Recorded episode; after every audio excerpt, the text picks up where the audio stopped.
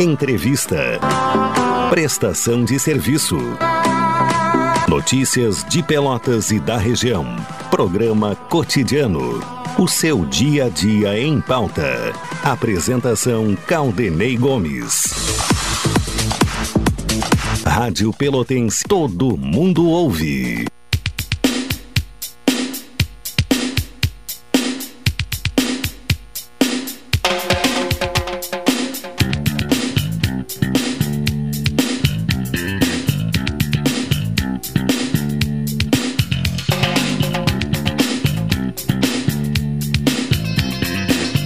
Retornamos, 12 horas 27 minutos, reta final da Atualidade Esportiva, primeira edição aqui na Pelotense, a rádio que todo mundo ouve, para a Transportadora Fonseca Júnior e Saúde Maior.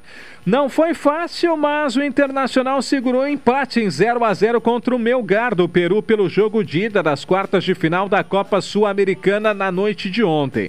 O resultado deixa o time de Mano Menezes precisando de uma vitória por qualquer placar no jogo de volta no Beira-Rio na próxima quinta-feira às 19 horas e 15 minutos para avançar para a fase semifinal.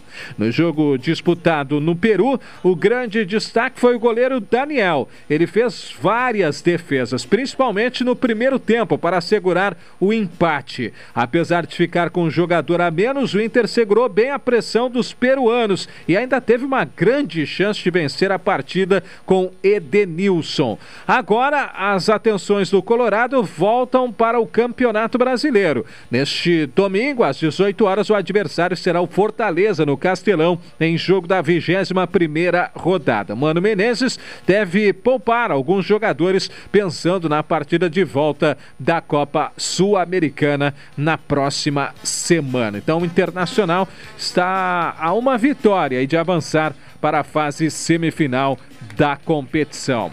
12 horas 28 minutos. É com tranquilidade quem está invicto a 15 jogos na Série B do Brasileirão que o Grêmio volta a campo hoje, 10 dias depois do último compromisso.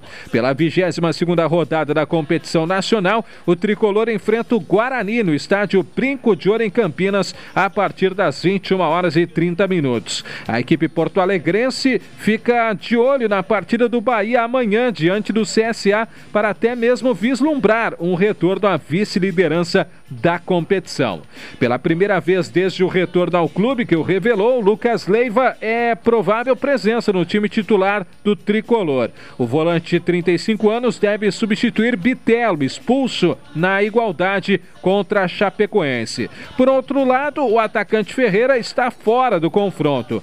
Com uma lesão muscular sofrida também no jogo em Chapecó, o camisa 10 abre espaço para outro nome que está retornando ao Grêmio na atual janela de transferências, o ponta Guilherme. No gol, o recuperado Breno tem chance de aparecer na vaga de Gabriel Grando. Assim, o provável tricolor para logo mais, Breno ou, Rafa, ou Gabriel Grando, Rodrigo Ferreira, Jeromel, Bruno Alves e Nicolas, Vila Sante, Lucas Leiva, Campaz e Biel, Guilherme e Diego Souza. A equipe do Guarani, do técnico Mozart, deve atuar com Diego Loureiro no gol, Lucas Ramon, Ronaldo Alves, Hernando e Jamerson, ainda Rodrigo Andrade, Leandro Vilela, Giovanni Augusto e Bruno José, Nicolas Careca e Júlio César. Apita a partida logo mais o Sávio Pereira Sampaio. Além deste jogo, hoje a bola rola às 19 horas para Operário do Paraná e Náutico e Vila Nova e Ituano. Amanhã, três partidas complementam a 22 segunda rodada, 16 e 30 tem Bahia e CSA, 19 horas Cruzeiro e Tombense e Novo Horizontino e Londrina. 12 horas 31 minutos. Mais esportes logo mais às 18 horas no Atualidade Esportiva, segunda edição. Na sequência, Caldenei Gomes apresenta o programa cotidiano. Bom fim de semana. Até segunda-feira. Tchau, tchau.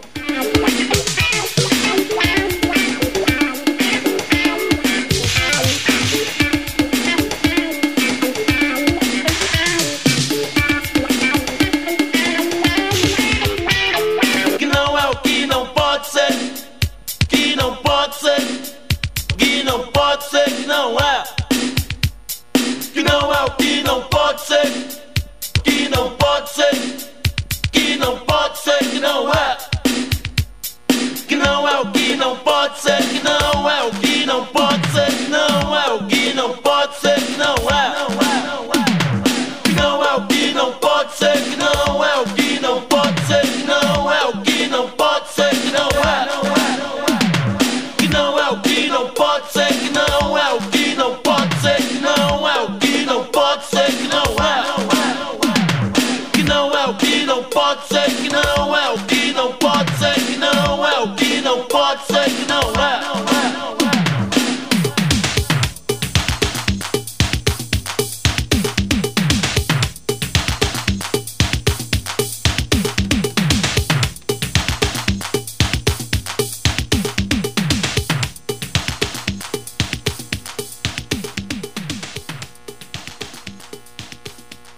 ZYK270, Rádio Pelotense, 620 kHz, 10 kW, amplitude modulada, a emissora da metade sul. Vem aí a nossa próxima atração, programa cotidiano. Entrevista. Reportagem nos bairros. Prestação de serviço. Previsão do tempo. Informações do trânsito. Notícias de Pelotas e da região. Programa Cotidiano. O seu dia a dia em pauta. Apresentação Caldenei Gomes.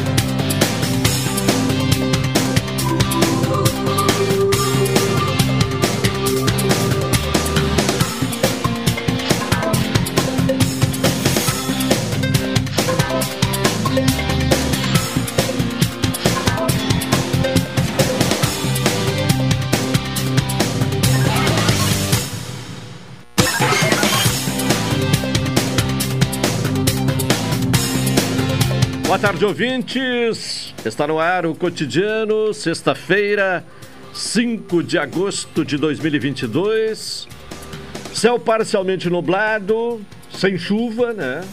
É um fato positivo, depois de dois dias de chuva constante. O sol reaparece, ainda entre nuvens, mas sem chuva. Temperatura em declínio. De acordo com o Laboratório de Agrometeorologia da Embrapa, a temperatura neste momento é de 11 graus e 8 décimos, 77%. A umidade relativa do ar, a sensação térmica, 9 graus e 7 décimos. A mínima foi de 9 graus e 4 décimos, às 7 da manhã. E o Laboratório de Agrometeorologia da Embrapa aponta que a máxima, às 12 e 13, portanto, há pouco tempo atrás, chegou a 12 graus e 6 décimos. A chuva acumulada do mês já é 106 milímetros. Então, vamos ter aí pelo menos um dia sem chuva. Um final de semana também, ao que parece, daqui a pouco vamos ouvir a previsão do tempo, sem ocorrência de chuva e com a temperatura baixa. Alexandre Salóis me acompanha na parte técnica, o Tony Alves na central de gravações. A produção do programa é de Carol Quincoses, direção executiva da Rádio Pelotense de Luciana Marcos, direção geral de Paulo Luiz Goss. O cotidiano tem um oferecimento de saúde do povo com a promoção Relâmpago Dia dos Pais. Faça como eu, adquira um plano aposentado com 50% off.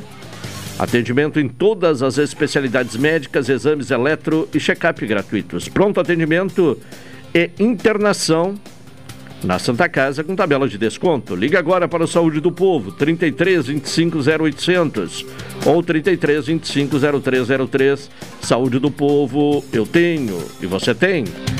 NET HD TV com Lau, ligue 21 23 46 23 ou vá na loja na rua 15 de novembro 657 e assine já, consulte condições de aquisição.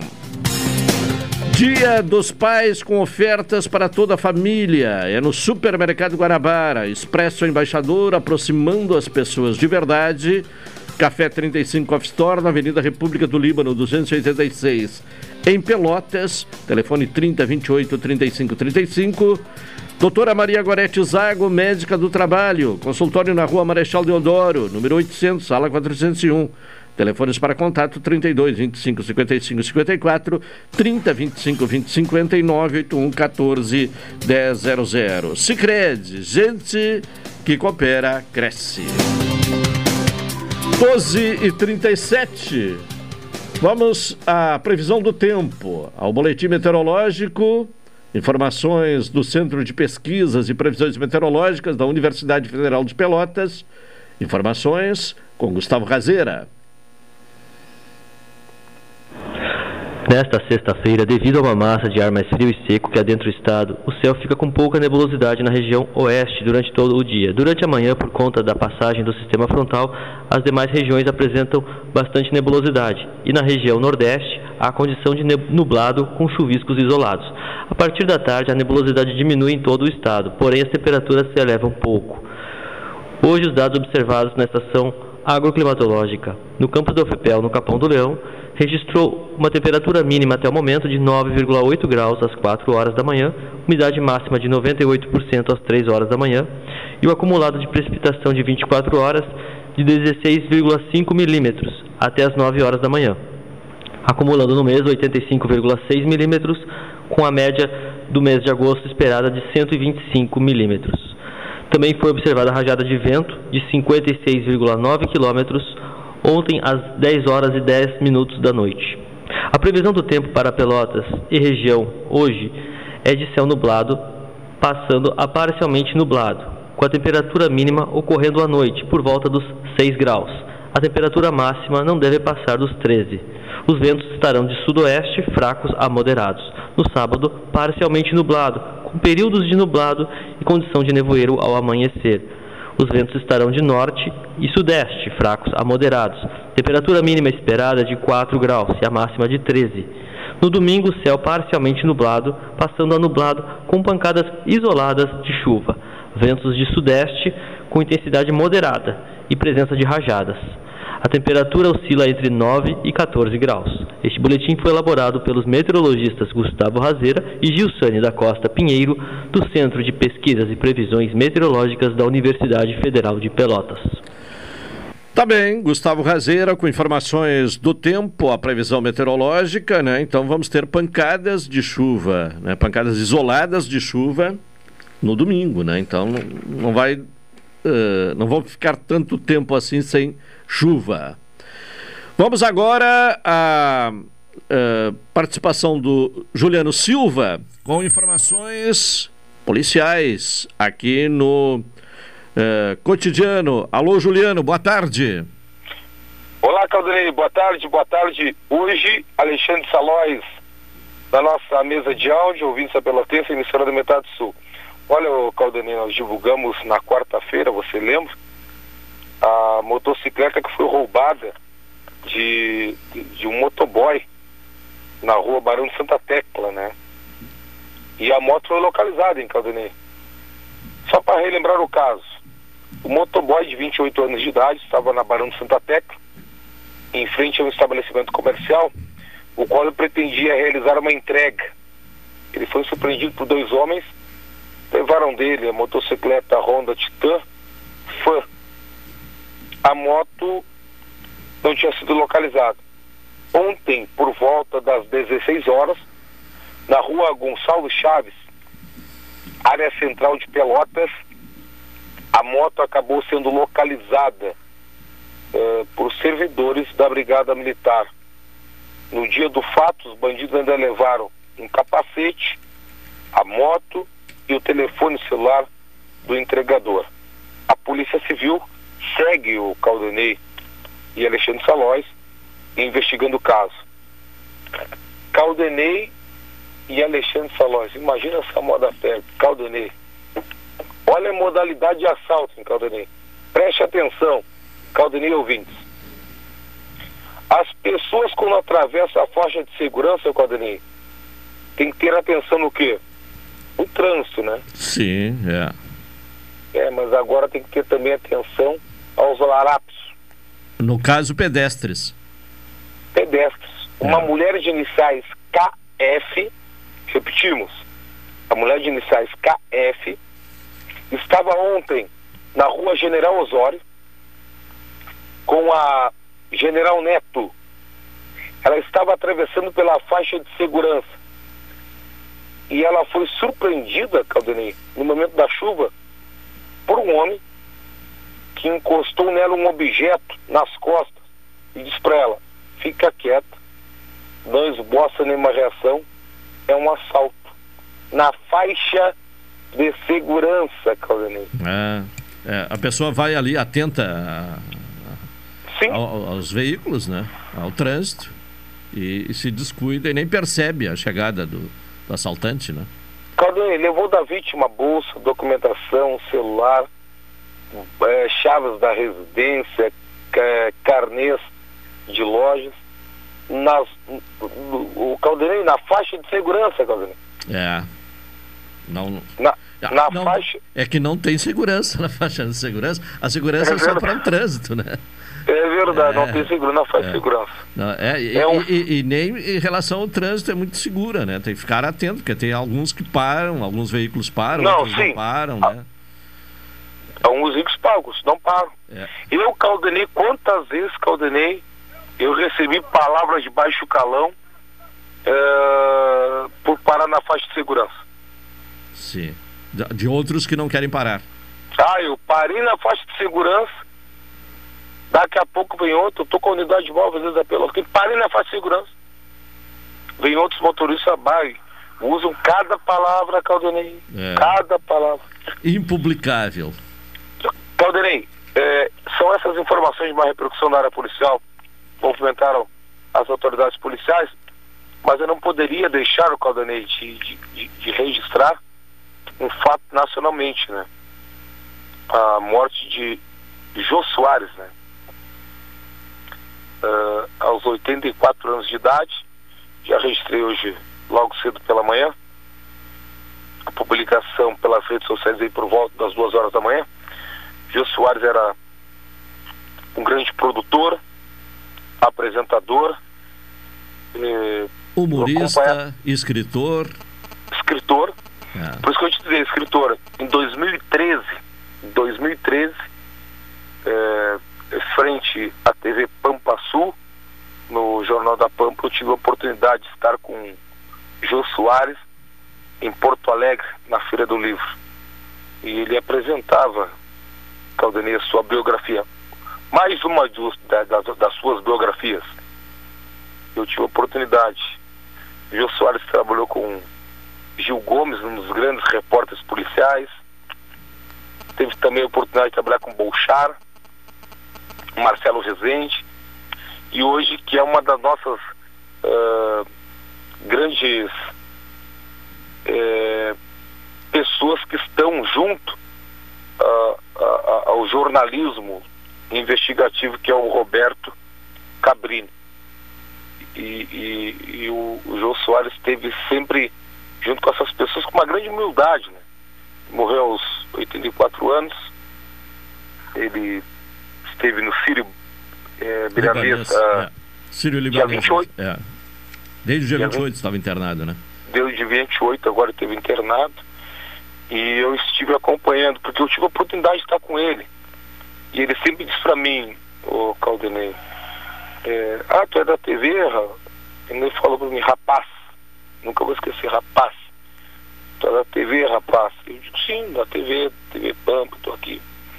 E ele disse, a TV, a gente tem que estar sempre bem, tanto na maquiagem quanto na apresentação. Mas eu trabalhei também no rádio, eu disse quando era do rádio também. Apaixonado por rádio. Todo mundo sabe que eu sou apaixonado por rádio, especial pelotense. Ele sempre disse, "Eh, nós somos do rádio, a gente pode estar até com dor de amor que nem farmácia cura. Mas tem que estar bem para os nossos ouvintes. Eu nunca esqueci isso, lá em 2013, em Porto Alegre. Então Certo. eu tive a oportunidade de estar com o Jô Soares e lamentavelmente hoje a morte dele, eu tinha que fazer esse registro. Caldenei e também Alexandre Salóis ouvintes. Tá certo. É, e repercute, né? Uh, Valeu, Juliana, obrigado. E repercute naturalmente em todo o país, porque eu sou da, da geração que, né, eh, assistia o, o programa do, do Gordo, né? Programa humorístico. Eh, o Alexandre Salóis não é dessa época, né? Ah, sim, eh, tem conhecimento de um programa que fez muito sucesso, né? Mas não dessa, eh, desse período, né? De um programa semanal de humor. E, e também né, ah, o programa de entrevistas, tanto no SBT como depois na Globo, uh, uh, marcou época, né? E, e, e, outros programas né, surgiram mais ou menos no mesmo formato, mas sem a, a qualidade genial de Jô Soares. Então, é, uma perda realmente é, importante para o jornalismo, para o humor, para a literatura de Jô Soares é, nesta é, sexta-feira. 12 horas 48 minutos. Vamos ao intervalo comercial. Na sequência, retornaremos com o cotidiano.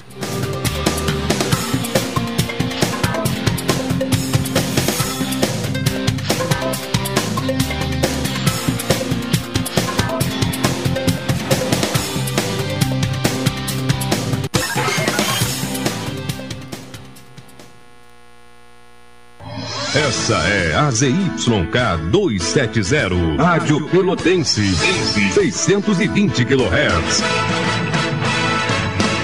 Música, esporte e notícia. Rádio Pelotense, 10 kW. Promoção Invista e Ganhe Sicredi Interestados. Invista na sua cooperativa e concorra a 280 mil reais em prêmios. São oito poupanças de 10 mil reais e duas poupanças de 100 mil reais até o final da promoção. E mais, você ainda pode raspar e ganhar brindes da marca Sicredi. Acesse o link da bio no Instagram sicredi.interestados e saiba mais. Invista no Sicredi, onde o seu dinheiro rende um mundo melhor. Café 35 em todo lugar. Forte, marcante, o cheirinho no ar. Café 35 em todo lugar. Forte, marcante, como a história do Rio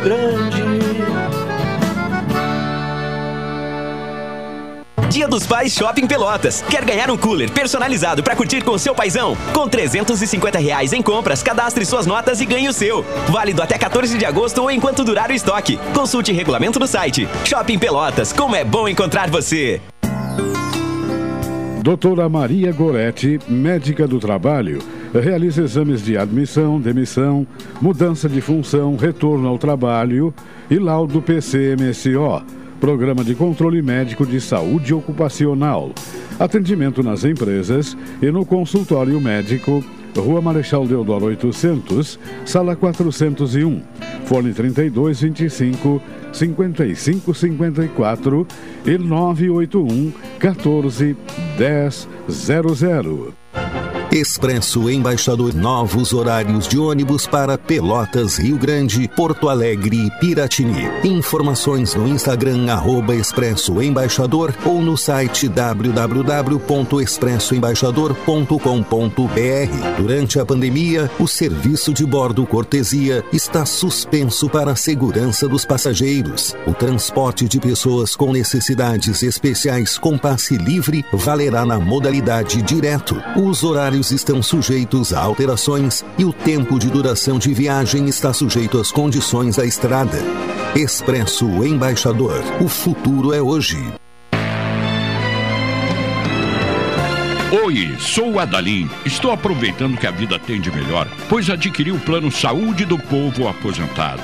Sabe por quê? São mais de 10 anos de mercado, selo ISO de qualidade, mais de 10 mil profissionais no Rio Grande do Sul, consultas e exames totalmente gratuitos, centros clínicos, pronto atendimentos, laboratórios e hospitais, internação em apartamento privativo na Santa Casa com tabelas de desconto Vários tipos de planos a partir de R$ 129,90, sem carência, limite de idade ou exclusões. Preço super reduzido para clientes UFPEL, IFSUL, Correio, CE, sindicatos, associações e empresas.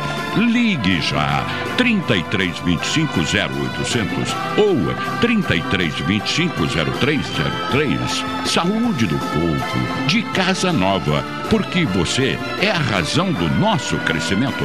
Santa Tecla 781A. Saúde do povo. Eu tenho e você tem. Acesse agora www.sdpuold.com.br. Programa Cotidiano. O seu dia a dia em pauta. Apresentação Caldenei Gomes. Todo mundo sabe que lugar de lixo é no lixo, mas que nem todo lixo deve ir para o mesmo lugar. E pensando no nosso futuro, o SANEP ampliou a coleta seletiva de porta em porta para 100% da área urbana. É isso mesmo, o caminhão da coleta seletiva agora passa em toda a cidade. Reciclando, você ajuda a transformar Pelotas em um lugar melhor. Então já sabe, né? Usou, separou, reciclou. SANEP. Água, esgoto, drenagem e resíduos sólidos. Programa Cotidiano. O seu dia a dia em pauta. Apresentação Caldenei Gomes. 12 horas 53 minutos, seu programa cotidiano. Dia dos Pais com ofertas para toda a família no Supermercado Guanabara, Expresso Embaixador aproximando as pessoas de verdade. E Café 35 Off Store na Avenida República do Líbano. 286 em Pelotas, telefone 30 28 35 35.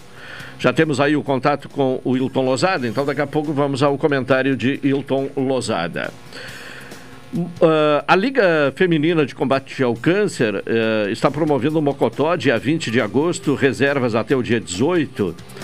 Informações pelos telefones 981 eh, 17 7879, repetindo, 981 17 7879, ou então pelo 999 82 15 38, repetindo, 999 82 15 38. Então, por esses números, pode colher mais informações sobre este Mocotó do Bem, que é promovido pela Liga Feminina de Combate ao Câncer, naturalmente, que é, visando obter arrecadação, a arrecadação né, é, a fim de, de, manter essa obra, esse trabalho é, em apoio a mulheres com câncer. agora, 12h55, vamos ao comentário de Hilton Lozada.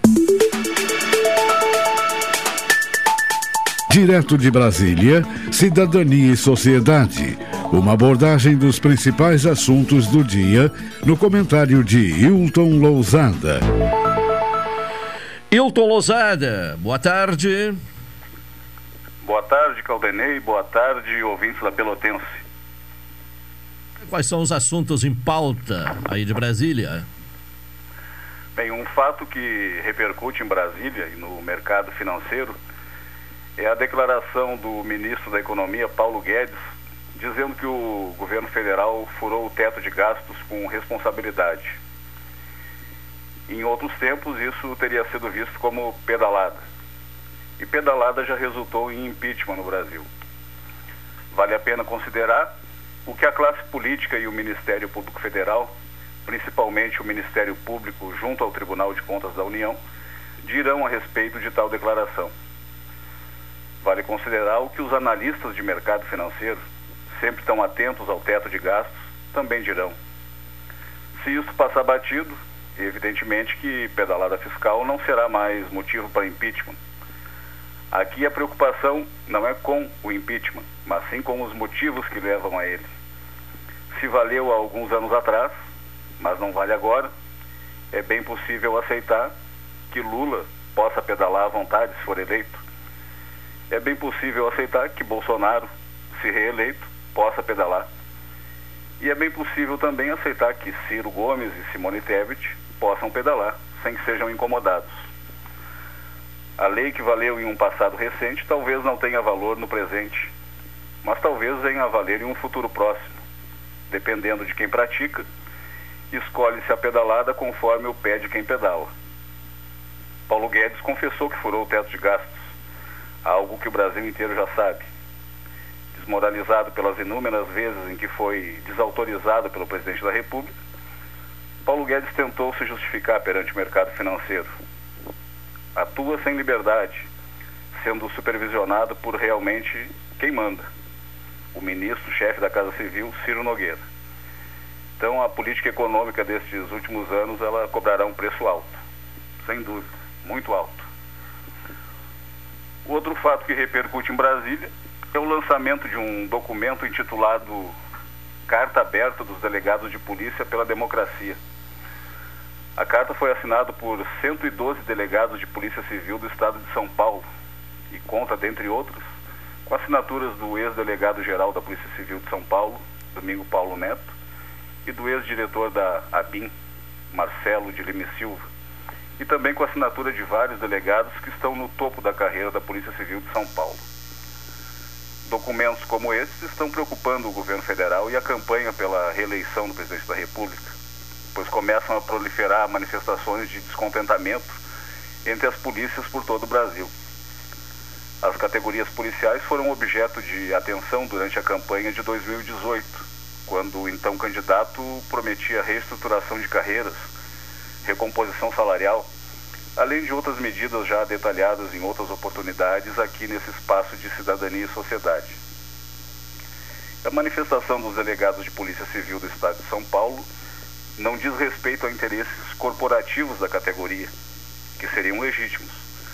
Dizem respeito à situação de desrespeito à ordem democrática e ao Estado democrático de direito no entender daqueles que assinam a carta aberta dos delegados de polícia pela democracia, existe a consciência do papel institucional do delegado de polícia civil como o primeiro garantidor da legalidade e da justiça, e manifestam a crença nos valores da democracia e da cidadania, rechaçando qualquer tentativa de desrespeito à ordem constitucional ou a roubos autoritários. Essa carta aberta pela democracia vai além ao dizer que a democracia não é um valor é, inconstitucional. Ele é constitucionalmente consagrado na Constituição cidadã e seu conteúdo deve ser construído dia a dia pelas instituições, em especial pelas agências de controle que integram o sistema de justiça, a exemplo da Polícia Civil. E a carta segue, demonstrando apoio à justiça eleitoral, dizendo que além do papel de polícia judiciária, é também órgão auxiliar da Justiça Eleitoral, inclusive na persecução dos crimes praticados contra a administração da Justiça. E a carta fecha com um recado bastante claro, parafraseando Ulisses Guimarães, ao dizer que traidor da Constituição é traidor da pátria, e que temos ódio e nojo à ditadura, palavras ditas há muitos anos atrás por Ulisses Guimarães. Pelo que se vê, ouvintes da Pelotense, foi uma carta bastante clara. E para bom entendedor, bingo é letra. Outro fato que repercute em Brasília é a declaração do presidente da Federação das Indústrias do Estado de São Paulo em favor da democracia. A manifestação não é isolada por parte do indivíduo que preside a entidade Fiesp, mas conta com o aval da diretoria da Fiesp, que em reunião deu total apoio ao presidente para que a entidade participe do movimento em defesa da democracia e da justiça eleitoral, que está sendo organizado pela Faculdade de Direito da Universidade de São Paulo. O tema foi levado à apreciação da diretoria na noite do dia 25 de julho e tem contabilizado adesões no decorrer dos dias. E de maneira muito clara, verifica-se que a preocupação com a democracia se tornou prioridade para a sociedade oficial aquela que pensa, produz e consome. Algo está errado, pois desde a ditadura militar não se via manifestação desse tipo. O descompromisso com temas essenciais da vida política brasileira são perceptíveis, inclusive, por aqueles que são os últimos a reclamar. E eles estão tomando a frente de movimentos que fortalecem o diálogo institucional, que, em última análise, significa que há alguma coordenação para resolver graves problemas do país. A inação, a inapetência para o exercício de funções públicas relevantes está produzindo um estado de indiferença coletiva, a indigência política. E essa indigência política cobra o seu preço através da inflação, a alta taxa de juros que influencia o que as pessoas gastam nas compras a prazo, no cartão de crédito, nos seus crediários, A inapetência política está fazendo com que o custo para produzir qualquer produto, bens ou serviços, cresça de maneira substancial. Os empregos perdidos aos milhões são recuperados aos milhares, com salários efetivamente mais baixos do que aqueles pagos antes da pandemia. A economia não terá como sustentar o atual nível de gastos públicos. Os empresários estão dando recado. A defesa da democracia temos visto através de cartas de diversas ordens, é apenas um aviso. Mais um aviso de que algo está indo muito mal e com potencial de piorar mais ainda. É preciso atenção a esses avisos. Se o mundo que pensa, o mundo que produz está alertando, talvez seja necessário prestar bastante atenção. Ou não. Pois com mais de 30 milhões de pessoas passando fome, mais de 100 milhões de pessoas em insegurança alimentar, e outras tragédias pessoais e coletivas que temos acompanhado a exaustão todos os dias, talvez não seja necessário se preocupar. A indiferença talvez seja a opção a ser levada a sério. Afinal de contas, os tempos são outros. As prioridades são outras. Então, é isso. Para além disso, ouvintes da Rádio Pelotense, o que mais haveria para ser dito? Não sei se mais haveria para ser dito, pois o essencial já foi dito e vem sendo dito há algum tempo por pessoas e instituições que realmente entendem que é necessário viver em um ambiente democrático e de respeito às leis. Nos tempos atuais, parece que uma parte do país quer a destabilização do sistema democrático e trabalha com entusiasmo para que isso aconteça. O Brasil está sendo observado pelo mundo. Diversos países observam como o país lidará com o processo eleitoral e com o resultado que vier. A busca por práticas autoritárias tem simpatizantes no Brasil. E o esforço de alguns em ver esse tipo de prática implementada de maneira mais dura parece não atentar para as graves, muito graves consequências econômicas e humanitárias que daí resultarão. Por hoje, ficamos por aqui, Caldenei. Tá bem, Hilton. Obrigado, bom final de semana e até segunda. Bom final de semana, boa tarde, boa tarde, ouvintes da Pelotense. Hilton Lousada com seu comentário diretamente de Brasília, no Espaço de Cidadania e Sociedade. Uma e cinco. Intervalo, retornaremos na sequência.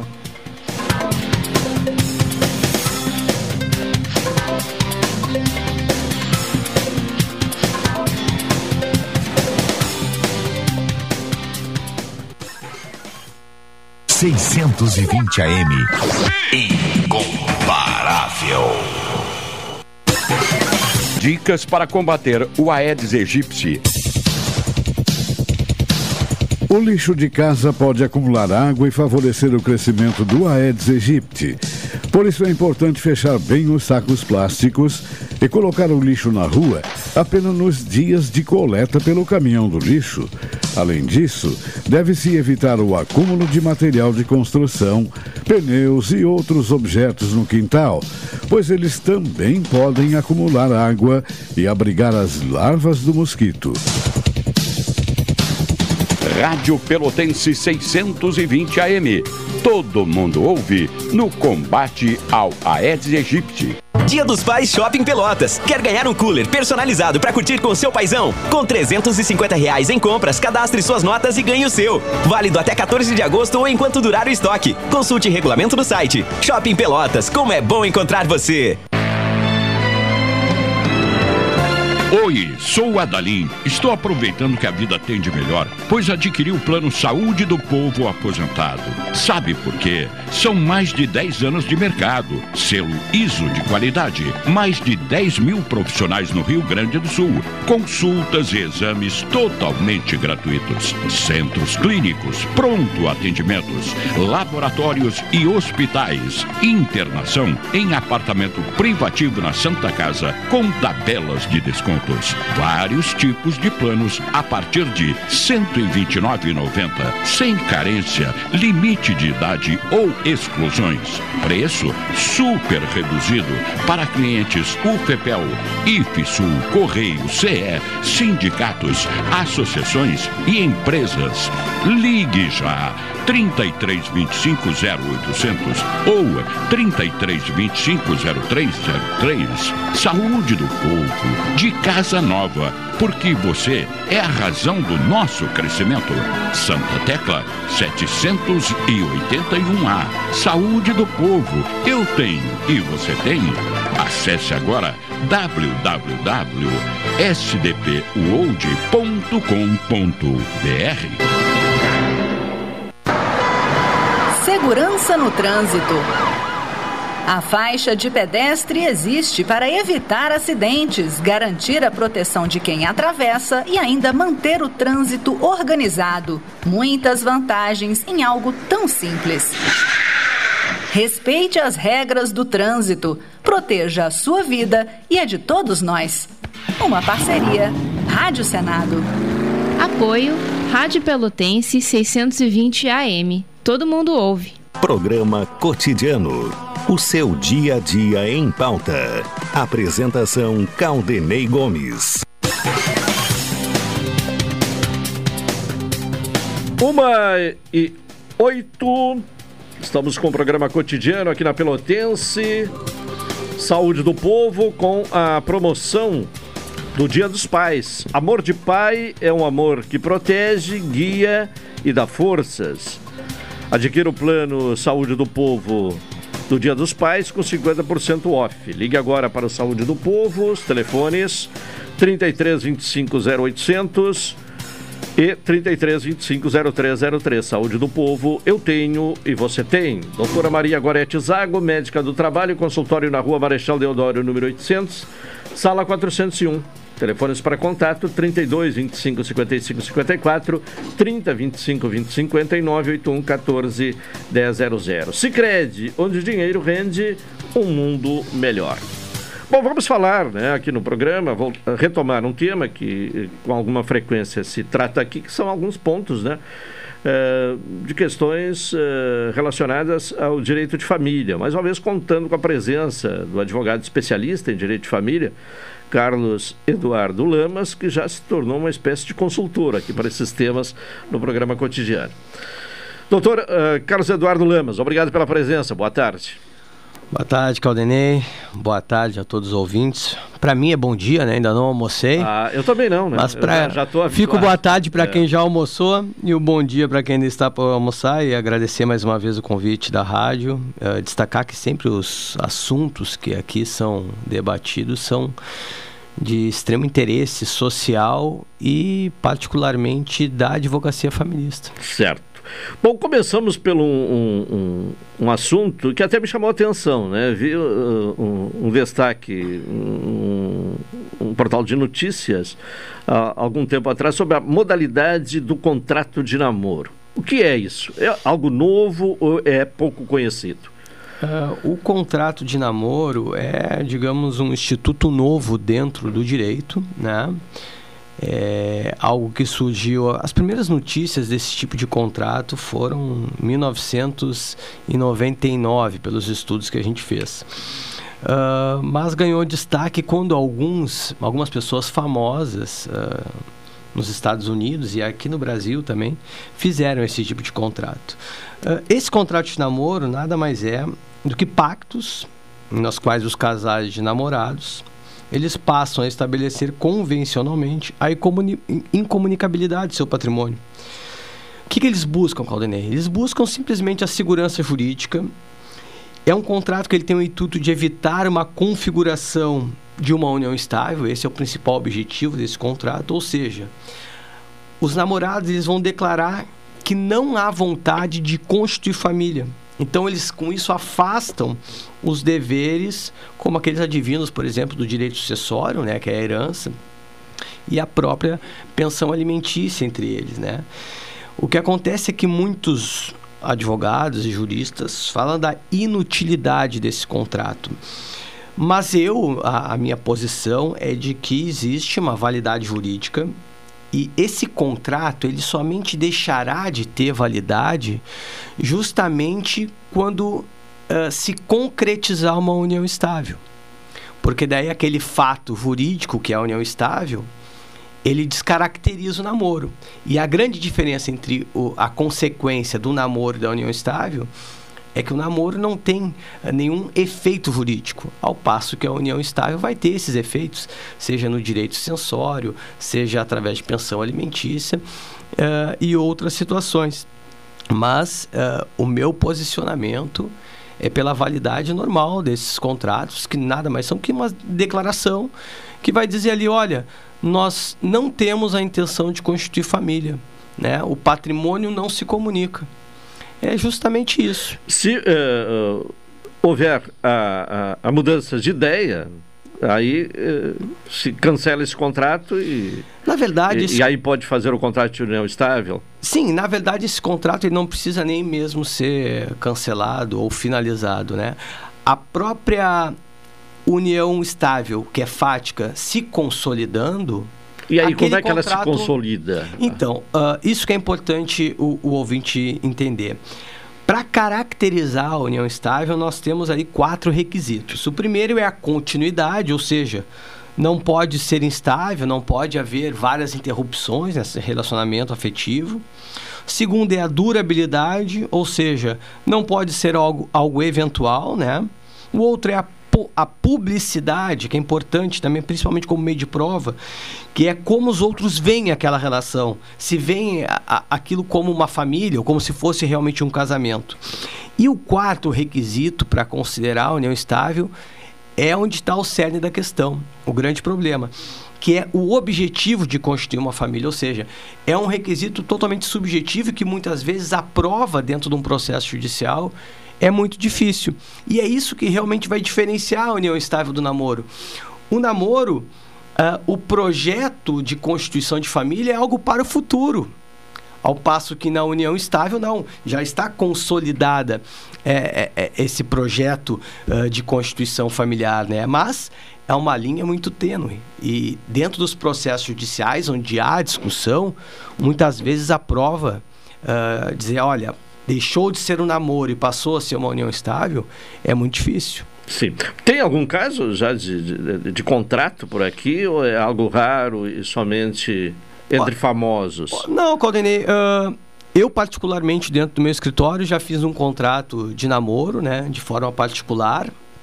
Uh, reconhecido em tabelionato, mas é algo que a, a, nossa sociedade ainda não absorveu, ainda não tem como cultura uh, esse tipo de contrato, né?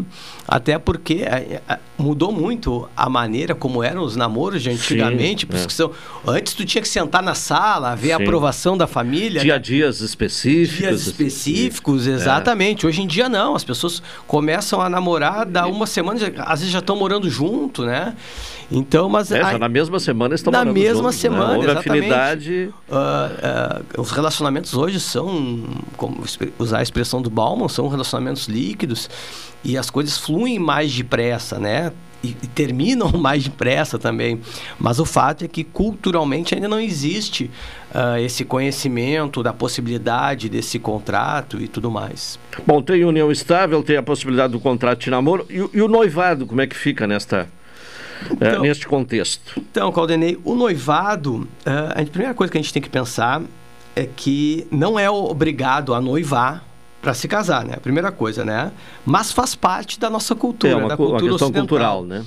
Então, o noivado é mais ou menos aquele período que é, entre o namoro e o casamento, né? Que antigamente era denominado de esponsais, que no latim uh, quer dizer esponsales, ou seja, é o contrato ou a promessa do casamento. Então, o noivado ele transita muito mais entre as leis morais, né, que regem a nossa sociedade, do que as leis jurídicas, já que não é possível obrigar ninguém a casar. Então, não existe efeito jurídico nenhum do noivado. O, o, e o rompimento desse noivado, isso às vezes gera dúvida. Ele não caracteriza um ato ilícito. Muito pelo contrário, não há uma infração uh, jurídica no fim do noivado.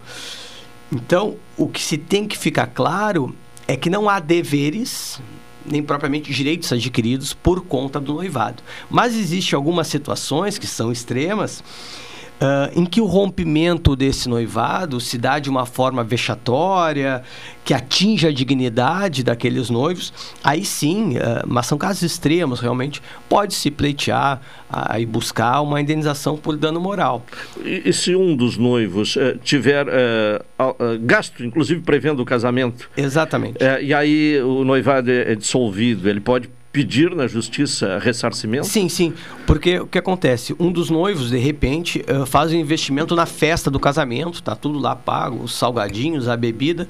Chega um dia antes, a mulher, o, outro... o, o, o, homem, enfim, vai lá e diz: não, não, não quero mais. Bom, esse, esse dano material pode sim ser, ser buscar o ressarcimento na justiça. E aí também nenhum. cabe dano moral, porque a pessoa teve constrangimento do casamento ser é, desmarcado, né? o noivado ser desfeito? O noivado ser desfeito por si só, ele não gera um dano moral, ao meu sentir. Claro, tem que analisar muito o caso prático, né? Por exemplo, uh, o noivo deixar a noiva na porta da igreja e aparecer com outra pessoa. Isso sim causa uma situação vexatória, né? Mas que são casos bem raros. Aí sim cabe a indenização por dano moral. Mas o simples fato de dizer, olha, eu não, não quero mais casar e está contratado o buffet do casamento, isso não gera um dano moral. Agora, um dano material me parece que gera. Sim. Bom, e o noivado, ele pode caracterizar uh, união estável? Pode, pode. A pessoa... De, atendendo aqueles requisitos Exatamente. já referidos A pessoa antes. pode é. ser noiva e, e tá morando junto, ter uma relação pública com o intuito de constituir, já está constituída aquela família ali. Isso pode, cara, não é, uh, não quer dizer que, o noivado, noivado é, é. caracteriza a união estável, mas Sim. a pessoa pode estar em união estável e sendo, sendo noiva. Sendo noiva. Exatamente, é, é. exatamente, E aí entra nessas questões já, nesses uh, requisitos já Uh, referidos. Exatamente. Doutor Carlos Eduardo Lamas, uma outra questão que gostaríamos de tratar com o senhor é a simultaneidade da paternidade biológica e socioafetiva. E até situando o ouvinte qual é a diferença de uma coisa e de outra, né? biológica e socioafetiva.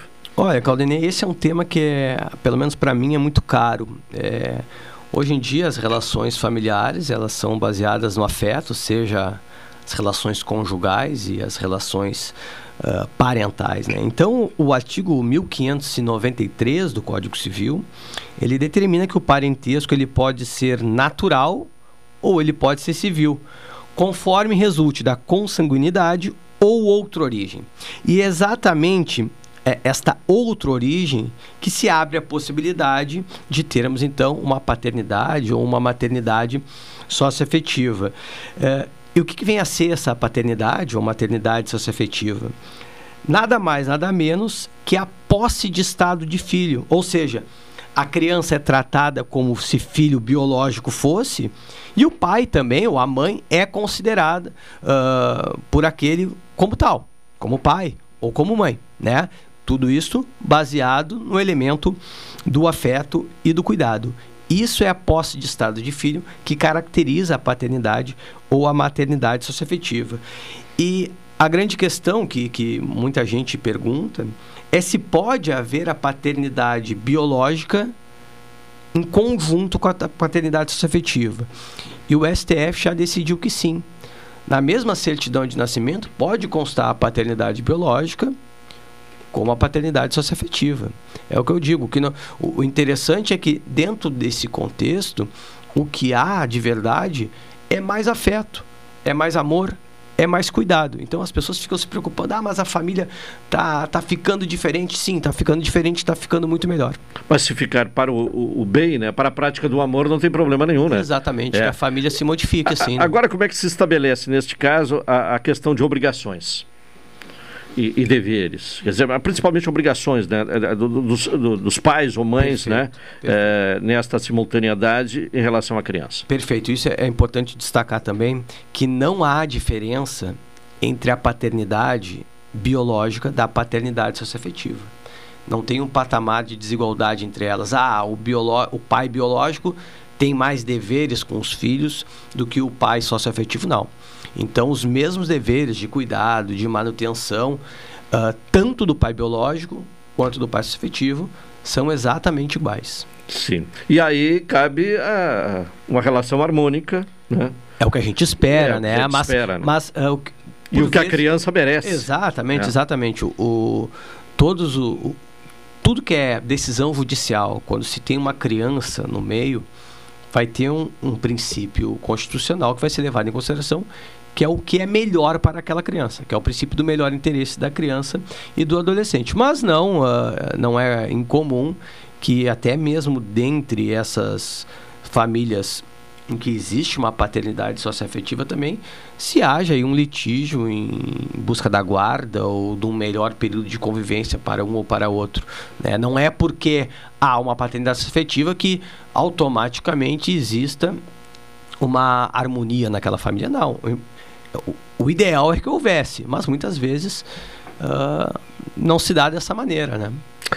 Bom, uma outra questão, e até que foi nos trazida por ouvinte, é a, a questão ah, da partilha, né, da, da herança. Ah, e, a, e a questão ela é bem específica, né? É- é, se houver dinheiro, dinheiro no banco, né? Ou, porque do colchão. ninguém mais tem dinheiro debaixo do colchão, acredito, né? Ah, então, ou de, em aplicação, enfim, é- é a questão de, de dinheiro eh, de um- uma família e tal, e aí um dos cônjuges vem a falecer, de que forma se dá a divisão desses valores? Uh, Caldenei, a gente tem que pensar ah, que quando a pessoa falece e deixa bens, seja ele em dinheiro, ou imóvel, ou, ou móveis, ah, isso tem que se dar, ah, essa partilha se dá através do inventário. O inventário, na verdade, nada mais é do que catalogar todos esses bens deixados pelo falecido para que então seja partilhado entre os herdeiros. E a questão do dinheiro em conta corrente, principalmente, é, suscita muita dúvida no dia a dia da advocacia, principalmente pelos clientes, né? Então, esse dinheiro em conta conjunta, o correntista que não é o falecido, né? Ele tem direito a sacar a, sua cota parte, geralmente de 50%. Mas tem que ficar resguardado aqueles outros 50% dessa conta conjunta para os herdeiros, né? E aí vai ter que ser analisado qual o regime de bens daquele casamento para se ver a forma que vai ser feita essa partilha de forma legal, né? Ah, e tem, tem uma, uma questão também que é interessante, que é da previdência privada. Então há o entendimento que na previdência privada ah, aqueles valores eles deverão ser pagos aos beneficiários indicados no contrato. Claro, se não houver a indicação, e muitas vezes não há, aí sim ah, deverá ser a- feita a partilha ah, dessa previdência privada entre os herdeiros, né?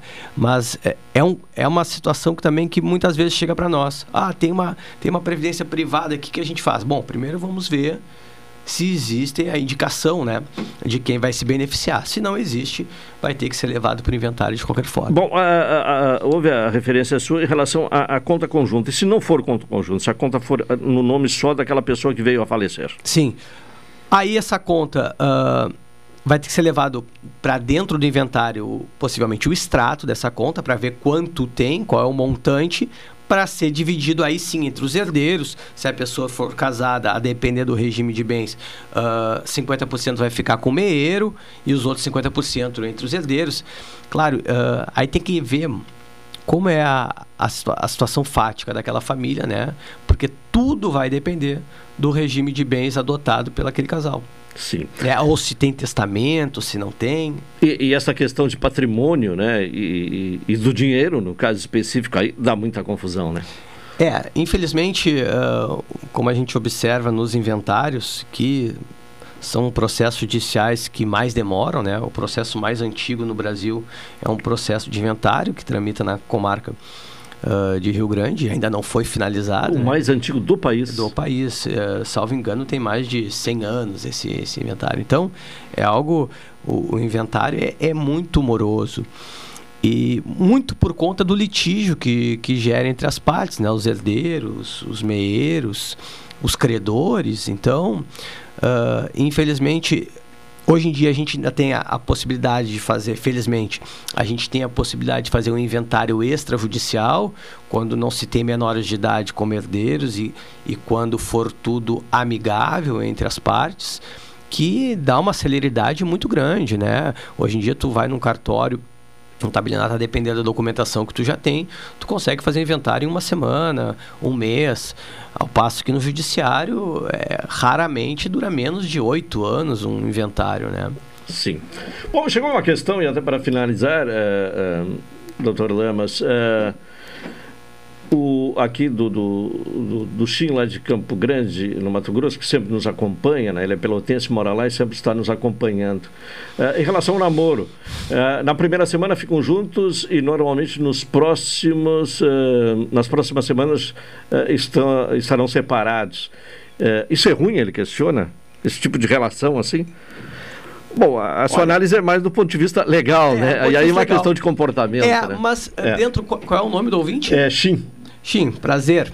Uh, aí tem uma questão que, que uh, não sei se o legal, o que ele fala aí é, é relação à lei ou se é o legal de se é bom para as partes é, ou é, não. É bom, eu, é, eu creio que seja para. Eu acho que assim, é. ó. Uh, nós vivemos no momento de um direito de família mínimo. O que, que eu quero dizer com isso? Quanto menos o Estado intervir, melhor. O Estado deve intervir na família para proteger quando tiver uma situação de vulnerável, principalmente quando a gente fala de crianças. Então, o que as pessoas deixam de fazer ou não no relacionamento, acho que cabe exclusivamente a elas, né? Se é problemático para elas ou não, as pessoas têm que ter responsabilidade pelos seus atos. Agora, se para esse casal de namorado tá junto uma semana, na outra não está, cabe a eles decidir se isso faz bem ou não. O que a gente tem que analisar do ponto de vista legal é se isso pode configurar ou não uma união estável, se isso é um namoro ou não. E um dos requisitos para se configurar uma união estável é a continuidade desse relacionamento. Mas não há um prazo estabelecido, né? Não existe prazo é, estabelecido. porque antes havia, né, da lei do concubinato, é, tinha um é, tempo, né? Anteriormente havia o prazo uh, para alguns casos de dois anos, outros cinco, mas Hoje em dia não existe prazo, a união estável pode se caracterizar depois de uma semana, claro, fica mais difícil, né? Mas pode sim se caracterizar. Uh, não existe a exigência, por exemplo, de coabitação, né? Eu posso ter uma união estável uh, com uma pessoa sem coabitar com ela, não é mesmo? Ao passo que também posso morar com uma pessoa e não ter uma união estável com ela, claro, fica mais difícil de descaracterizar a união estável, mas pode ser porque um dos requisitos da união estável é o objetivo de constituir família. E constituir família não quer dizer que a pessoa tenha que morar junto, não é? Sim. Bom, e uma outra questão em relação a, a, a a intenção, segundo ele, era do caráter jurídico. Uhum, né? Uhum. É, bom, mas aí é, entra nessa questão. É muito difícil caracterizar a união estável num relacionamento tão curto. Né? É, porque é. um dos requisitos é a durabilidade, a constância dessa relação. Né? Certo. Bom, e a outra questão é que 50%, no caso de herança, fica sempre para os dependentes diretos, né? Bom, vamos tentar entender o que seriam dependentes diretos. Eu acho que o, o ouvinte quis uh, se manifestar com relação aos herdeiros necessários, que seriam talvez os filhos. Os filhos, né? é, é. Sim. Uh, os filhos eles vão ter, a depender do regime de bens, né? Mas vai ficar garantido para eles 50% dessa herança. Porque a pessoa que faleceu pode ter deixado um testamento e disponibilizar até 50% do patrimônio dela. Mas sim, uh, mas tem que ver também o regime de bens, se não vai haver a concorrência uh, dos com o cônjuge, por exemplo, né? Ou com o companheiro.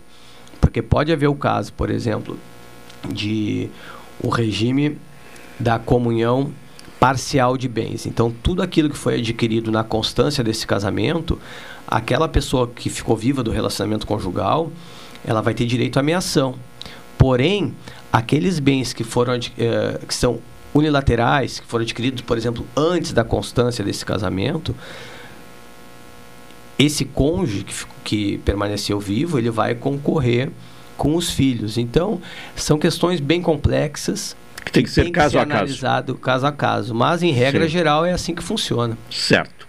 Doutor, uh, Carlos Eduardo Lamas, especialista na área de Direito em Família. Mais uma vez, muito obrigado pela sua presença. Eu que agradeço, Caldenei, agradeço aos ouvintes pela paciência em, em nos escutar e eu fico sempre à disposição. Tá certo. E em seguida voltaremos a conversar. Muito obrigado.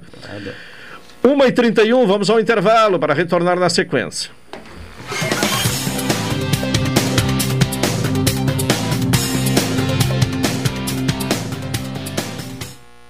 Esta, esta, esta é a sua estação. Rádio Pelotense 620 AM. Chegar a um destino mais seguro depende de todos nós. Por isso, a Expresso Embaixador tem um recado. Faça sua parte e vacine-se assim que estiver disponível para você. Em breve, poderemos viajar com ainda mais tranquilidade. Enquanto isso, continue se cuidando, usando máscara e álcool em gel. E se precisar pegar a estrada, estamos preparados para levar você com segurança. Expresso Embaixador, aproximando as pessoas de verdade. Café 35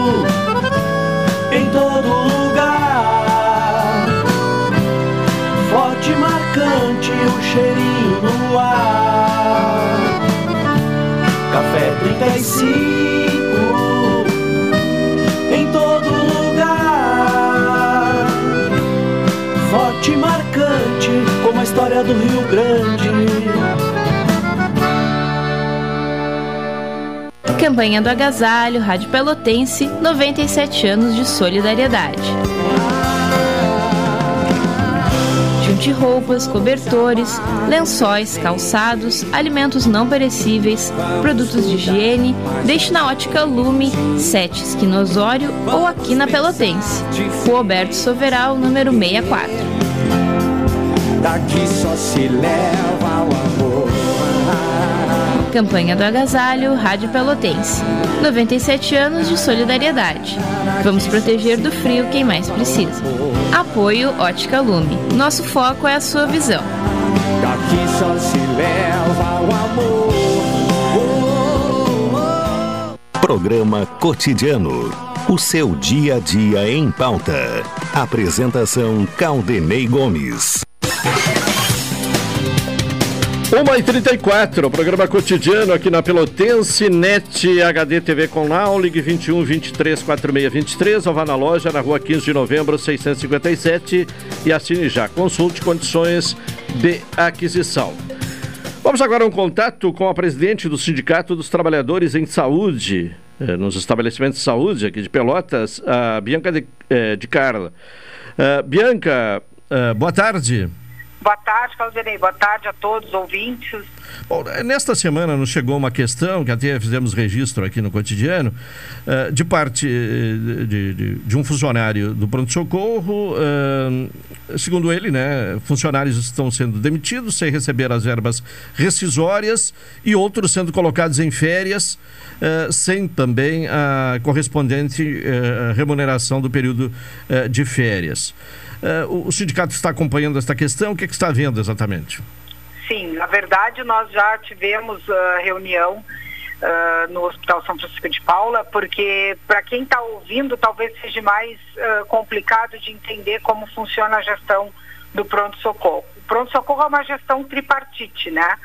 E, na verdade, os repasses de valores é, são os aportes vêm através da Prefeitura Municipal de Pelotas o Hospital São Francisco de Paula, ele é o administrador, né? O pronto-socorro, ele usa o CNPJ uh, do hospital e o hospital administra o pronto-socorro municipal de Pelotas. Porém, uh, os pagamentos, eles são feitos através da liberação de recursos pela Secretaria da Saúde, né? Uh, fato esse que não aconteceu, uh, porque, segundo o que nós recebemos de informação, é que até sexta-feira agora será regularizada a situação. Uh, isso, essa prática da, da, de demissão é, e atrasar para pagar as verbas rescisórias, isso não é uma prática que aconteceu só no pronto-socorro essa semana, né, esse mês. Isso é uma prática que acontece na Santa Casa de Pelotas, né? E a gente vai buscar uh, os recursos, vai buscar o recurso jurídico, né? E muitas vezes a gente chega numa audiência e não consegue uh, solucionar o problema do trabalhador, tá? Porque na verdade, o, quando o hospital uh, atrasa a verba rescisória, ele paga a multa, né? Então a gente tem esse impasse realmente é, esse mês. Uh, a gente não sabe o, o verdadeiro motivo né, administrativo, o porquê que o pronto-socorro atrasou. No, no pronto-socorro municipal de Pelotas a gente tem os trabalhadores que têm o, o PDV, que é uma cláusula uh, negociada na, no acordo coletivo de trabalho, né? Para quem não conhece o acordo coletivo de trabalho, são as, as regras, né? Eh, que fazem aí a, a, as normas do trabalhador e o que ele tem de direito, né? É, tanto de dever como de, de, de receber o benefício, né? Então essa, essa cláusula do PDV, que é o pedido de demissão voluntária, o, o trabalhador que tem acima de 15 anos de trabalho, uh, quando ele se aposenta ou ele passa num concurso, geralmente esse trabalhador ele tem que pedir as suas contas e sair só com o salário do mês, né? Porém, no Hospital São Francisco de Paula, que é o administrador do pronto-socorro, nós temos esse, essa cláusula na, no acordo coletivo de trabalho. Então, ele sai com todas as verbas rescisórias, porém parceladas, né? Ele não perde uh, por se aposentar ou por passar num concurso. Então é isso aí que está em atraso, né? A gente está com o parcelamento desses pagamentos em atraso. As pessoas que saíram de férias também estão com o seu, o seu recurso, né? O seu terço de férias atrasado. E também teve o atraso de vale transporte. Porém, nós já entramos em contato com a, a direção do Hospital São Francisco de Paula. Do pronto-socorro eu ainda não consegui a resposta, né? Já enviei para a direção. E, mas o hospital, né? O, o, diretor do hospital, ele já me garantiu que até sexta-feira uh, regulariza. Até o fim da, da tarde já está regularizada essa situação. Bom, uh, e esse número de demissões não foge uh, da normalidade? Não, é. a gente não teve um, um, número de demissões que a gente pode considerar demissões em massa, né? Sim. A gente teve demissões eventuais, né? Sim. a gente tem que acompanhar de que forma está acontecendo as demissões, é, a gente tem que acompanhar de que forma está acontecendo as contratações, né? Porque é muito importante que, a, a, por ser essa administração compartilhada, a prefeitura não coloque dentro do pronto-socorro pessoas uh, trabalhando por prestação de serviço, né? Ou por, por uh, PJ, não, a gente não pode, né? Então a gente, a gente precisa uh, que o trabalhador que tem né, o, o seu vínculo ele, ele fique com vínculo em CLT, ele tem que ser contratado, ele tem que fazer a prova para entrar no pronto-socorro, ele tem que concorrer com os demais uh, trabalhadores que querem entrar para para conseguir uma vaga no pronto-socorro, a gente não pode ter contratação uh, porque o fulano é amigo do vereador, o fulano é, é amigo do seclano, não, a gente tem que ter a contratação conforme todas as pessoas uh, que hoje estão no pronto-socorro fizeram concorreram a uma vaga, fizeram prova, teste psicotécnico, né? Então, é, isso o sindicato é, fica muito atento, né? Mas as demissões, elas não estão acontecendo como estão acontecendo na beneficência, né? Que é Sim. é um número expressivo de demissões, né?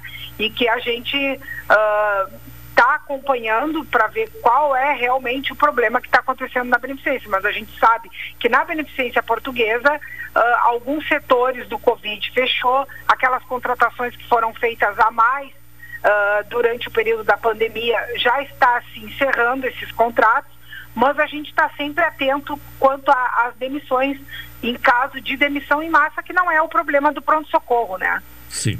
Bom, Bianca, aproveitando a oportunidade, foi sancionado o projeto, né? E agora já a lei, né? Foi é, é, sancionada a lei, né? Do, do piso é. da enfermagem.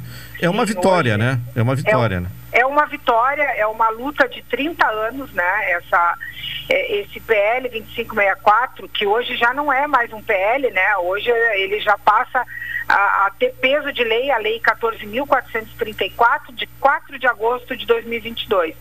A gente teve algumas entraves aí, né? E, e daqui para frente uh, não está conquistado aí o tão sonhado piso ainda, porque a gente tem que falar de fontes de custeio, né? A gente tem que falar de como vai se desonerar aí os hospitais filantrópicos, como que vai ser cumprido esse valor. É, não ficou vinculado à jornada de trabalho também. Então a gente vai ter uma, mais uma, uma luta grande pela frente, né? uma luta que é, não se encerrou e a partir de amanhã uh, já será incorporado no contra-cheque. Ela precisa ter ajustes, a gente precisa já está né, no, no, no, diário oficial né, a alteração da Lei 7.498, que agora ela passa para a Lei 4.434, que era uma lei antiga de 2000 e 1986, né, para incluir o piso salarial uh, nacional da enfermagem, técnicos e, e parteiras. Porém, agora ela passa a ser a Lei 14.434. O pagamento então, gente... se dá de forma imediata ou, é, ou, primeiro ainda tem que definir essa questão da fonte de custeio? É, na verdade, a, a, PEC 11, que instituiu, a, essa, que consagrou essa luta do, do piso, ela já traz um, um, uma, uma, sustentação jurídica uh, nessa lei, né? Os hospitais particulares, eles serão desonerados, né? Uh, a gente agora aguarda para ver os, os, próximos passos, porque os hospitais particulares, as instituições privadas, elas serão desoneradas. Uh, a gente tem que ver se vai ser da, dos encargos tributários, uh, vai ser na, na, na, folha de pessoal, vai ser na compra de insumos. A gente não sabe, porque esse valor que terá que ser repassado ao trabalhador, ele vai retornar para a população, né, para o usuário. E nos hospitais uh, públicos, a gente precisa saber da onde que vai sair esse custeio. Vai ser na hora da contratação uh, de serviços, aumenta-se o valor para.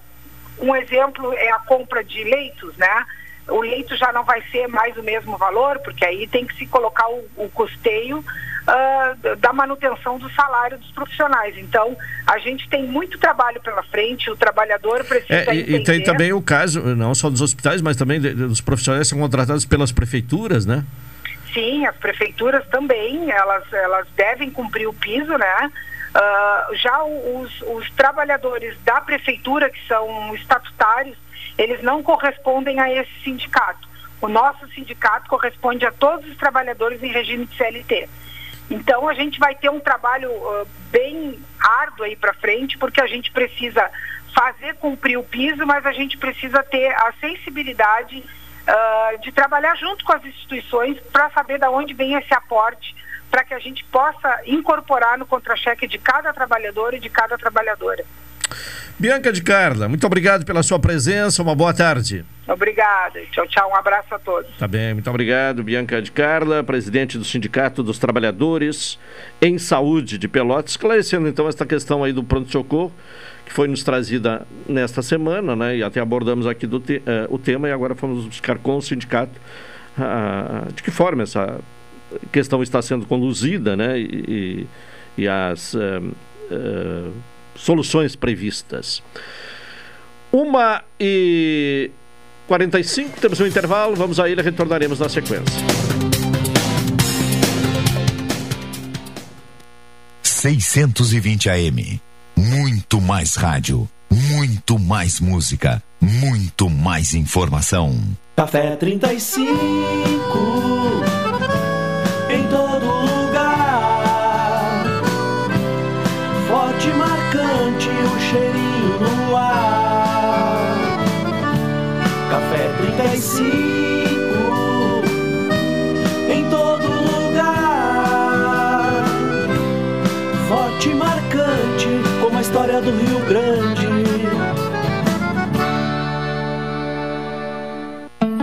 Longe de casa há mais de uma semana Milhas e milhas distante do meu amor. Nas eleições, quem está longe de casa não precisa dizer bye-bye para a cidadania. O voto em trânsito garante o seu direito de votar. Se você vai viajar pelo Brasil, procure o cartório eleitoral mais próximo até 18 de agosto, informe onde vai estar no dia da eleição e vote onde estiver. Estou a dois passos do paraíso Não sei por que que eu fui dizer bye bye. Justiça Eleitoral. Há 90 anos pela democracia. Promoção Invista e Ganhe Sicredi Interestados. Invista na sua cooperativa e concorra a 280 mil reais em prêmios. São oito poupanças de 10 mil reais e duas poupanças de 100 mil reais até o final da promoção. E mais, você ainda pode raspar e ganhar brindes da marca Sicredi. Acesse o link da bio no Instagram sicredi.interestados e saiba mais. Invista no Sicredi, onde o seu dinheiro rende um mundo melhor.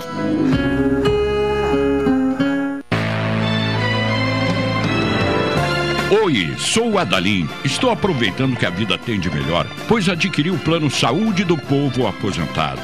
Sabe por quê? São mais de 10 anos de mercado, selo ISO de qualidade, mais de 10 mil profissionais no Rio Grande do Sul, consultas e exames totalmente gratuitos, centros clínicos, pronto atendimentos, laboratórios e hospitais, internação em apartamento privativo na Santa Casa com tabelas de desconto Vários tipos de planos a partir de R$ 129,90, sem carência, limite de idade ou exclusões. Preço super reduzido para clientes UFPEL, IFSUL, Correio, CE, sindicatos, associações e empresas. Ligue já 3325 0800 ou 3325 0303. Saúde do povo, de casa nova, porque você é a razão do nosso crescimento. Santa Tecla 781A. Saúde do povo, eu tenho e você tem. Acesse agora www.sdpuold.com.br. A doação de órgãos salva vidas. A posição na lista de espera de doação de órgãos é definida por critérios técnicos, entre eles a compatibilidade sanguínea e antropométrica entre doador e receptor, a gravidade do quadro e o tempo de espera em lista. Para alguns tipos de transplantes, é exigida ainda a compatibilidade genética. Deixe que a vida continue. Seja um doador de órgãos. Uma campanha da Rádio Câmara. Apoio Rádio Pelotense 620 AM. Todo mundo ouve.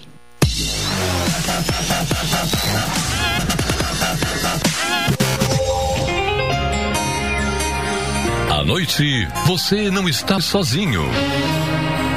Na Pelotense tem amizade, companheirismo e muita música. A noite é nossa.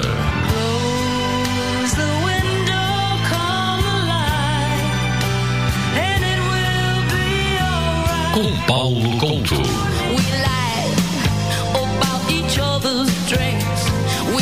Não fique sozinho. Continue ligado na Pelotense e seja também o dono da noite. A noite é nossa. Na Pelotense, a rádio que todo mundo ouve.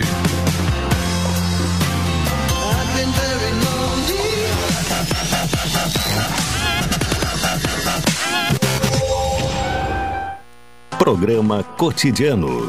O seu dia a dia em pauta. Apresentação Caldenei Gomes.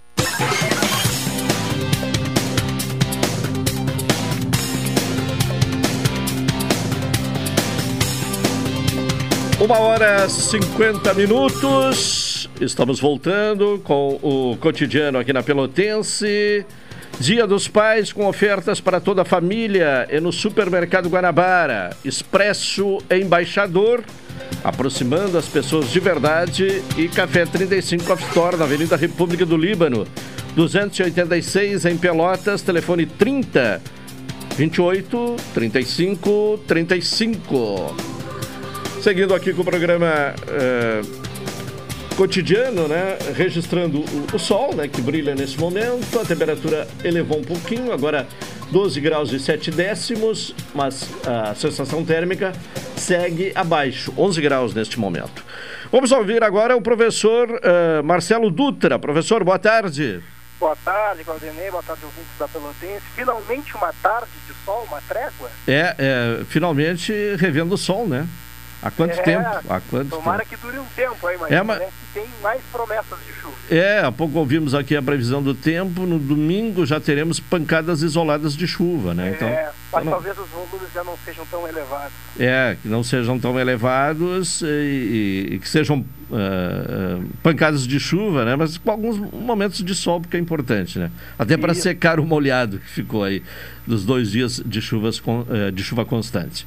E, e a sua preocupação né, em relação a, a esse período de chuva, de certa forma, se confirmando, né? Vamos, estamos É, tendo então, um período eu- de inverno chuvoso, né? Eu, eu, eu fico feliz e triste ao mesmo tempo de ter de fato acertado, porque como eu tenho acompanhado é, o comportamento das chuvas já faz algum tempo e tenho reunido esses dados e é, na minha avaliação, e até fiz manifestações tanto nos jornais como nos nossos programas aí, nas nossas participações na rádio, quanto também é, em duas oportunidades na Câmara de Vereadores, eu alertei, né? Eu disse que nós tínhamos aí para, para, enfrentar um inverno com muita chuva, né?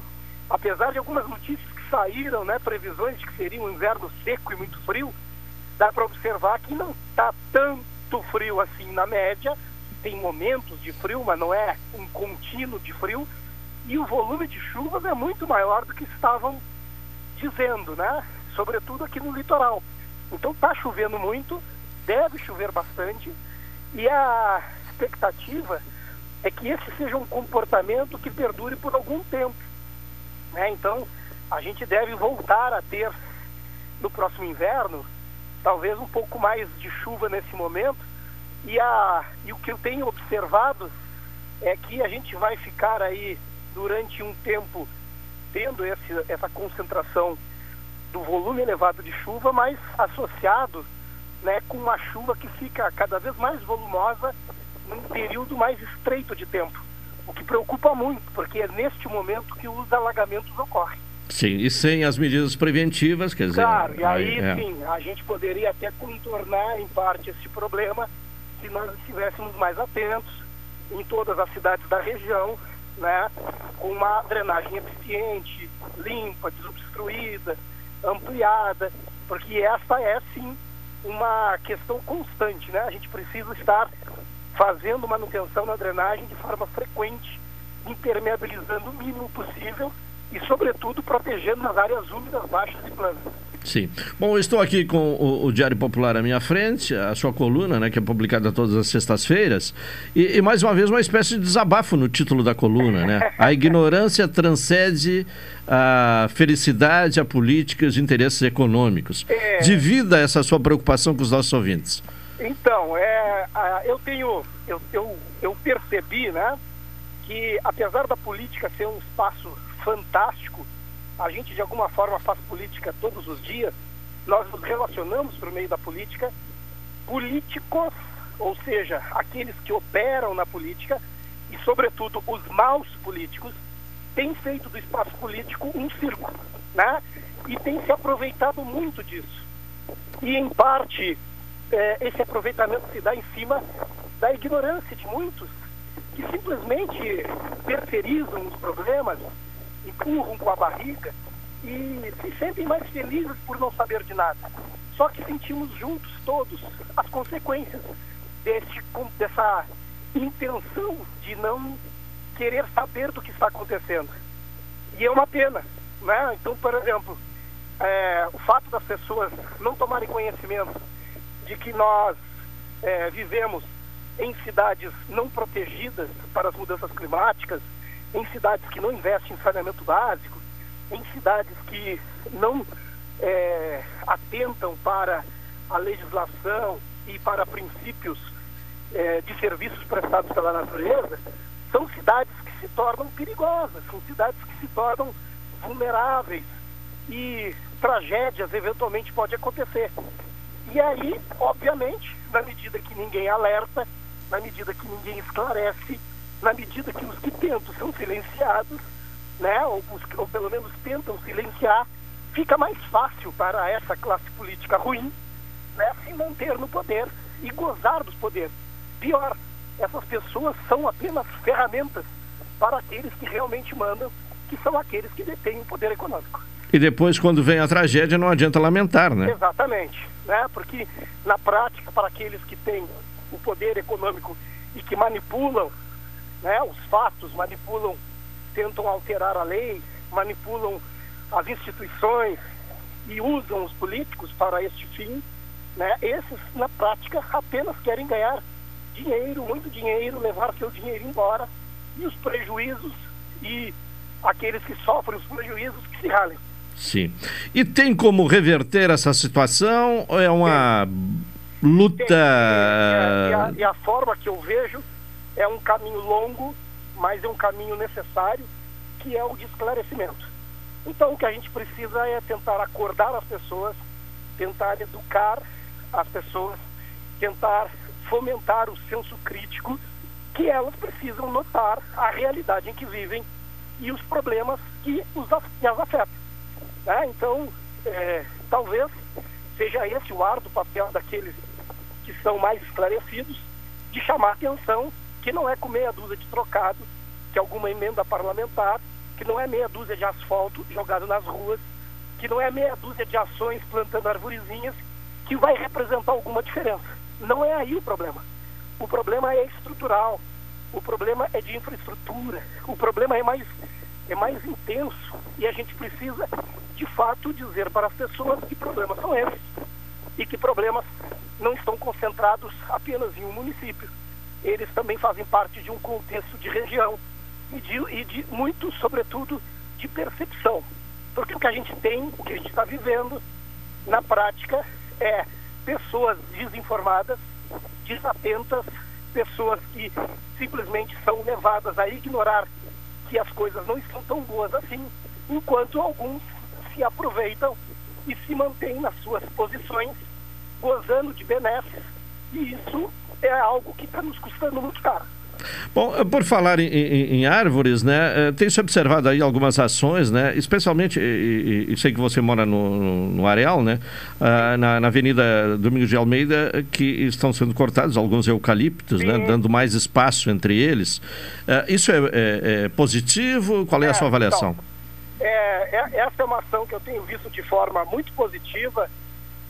eu tive a oportunidade de um texto que algum tempo atrás eu escrevi em que até manifestei minha preocupação com árvores que estão na avenida, né, na frente da minha casa e que eu até inclusive comentei, né, é, que estava ali a, assustado com o vento e o vento tem se tornado também bastante forte em alguns momentos. E aí vi galhos caírem, vi árvores inclusive em quadras próximas caírem. E, uh, e aí depois desse texto uh, eu tive uma visita de uma equipe da SQA é, na minha casa e tal, onde a gente já conversou sobre isso e na sequência aí começou a fazer, começou a ser feito um serviço mais intenso, né? Então isso até quero agradecer ao trabalho que a SQA está fazendo, dando uma atenção especial uh, às árvores que ameaçam, né, cair no espaço público e que de fato isso é algo que precisa ser feito. Agora não pode ser feito só por esse momento em que se reclama. Né? Esse é um trabalho periódico, permanente, e que também é, deveria estar orientado por um planejamento e por um mapeamento de cobertura arbórea urbana que nós, de fato, ainda não temos. E eu espero que possa haver isso em algum momento. Bom, é, é e, e, também melhora a visibilidade de quem é condutor de veículos, né? Claro, Principalmente no momento de fazer a, a conversão de uma pista para outra ali na Domingos é, de Almeida, era muito complicado, né? Nesta avenida em particular, nós temos alguns perigos. Não é a única avenida que oferece esse perigo, mas nós temos alguns perigos que é o de cruzamentos, tem muitos cruzamentos. Ela foi requalificada, mas poderiam ter sido é, excluídos alguns. Então nós temos muitos cruzamentos e temos árvores enormes bloqueando a visão no cruzamento. Então não são árvores adequadas para o espaço é, urbano, são árvores que é, sofreram um mau cuidado durante muito tempo, então que devem ser extraídas e devem ser repostas né, com é, uma vegetação mais própria para aquele tipo de espaço, para que não atrapalhe o trânsito e nem ameace cair na cabeça de ninguém. Agora é óbvio, né? Mesmo que a gente troque a vegetação, a manutenção precisa ser permanente. Professor Marcelo Dutra, muito obrigado, uma boa tarde. Obrigado, um abraço. Um abraço. Estamos agora encerrando a edição de hoje do programa cotidiano. Retornaremos segunda-feira, às 12 horas e 30 minutos. Vem aí o Cláudio Silva com a Super Tarde. Uma boa tarde a todos e até segunda.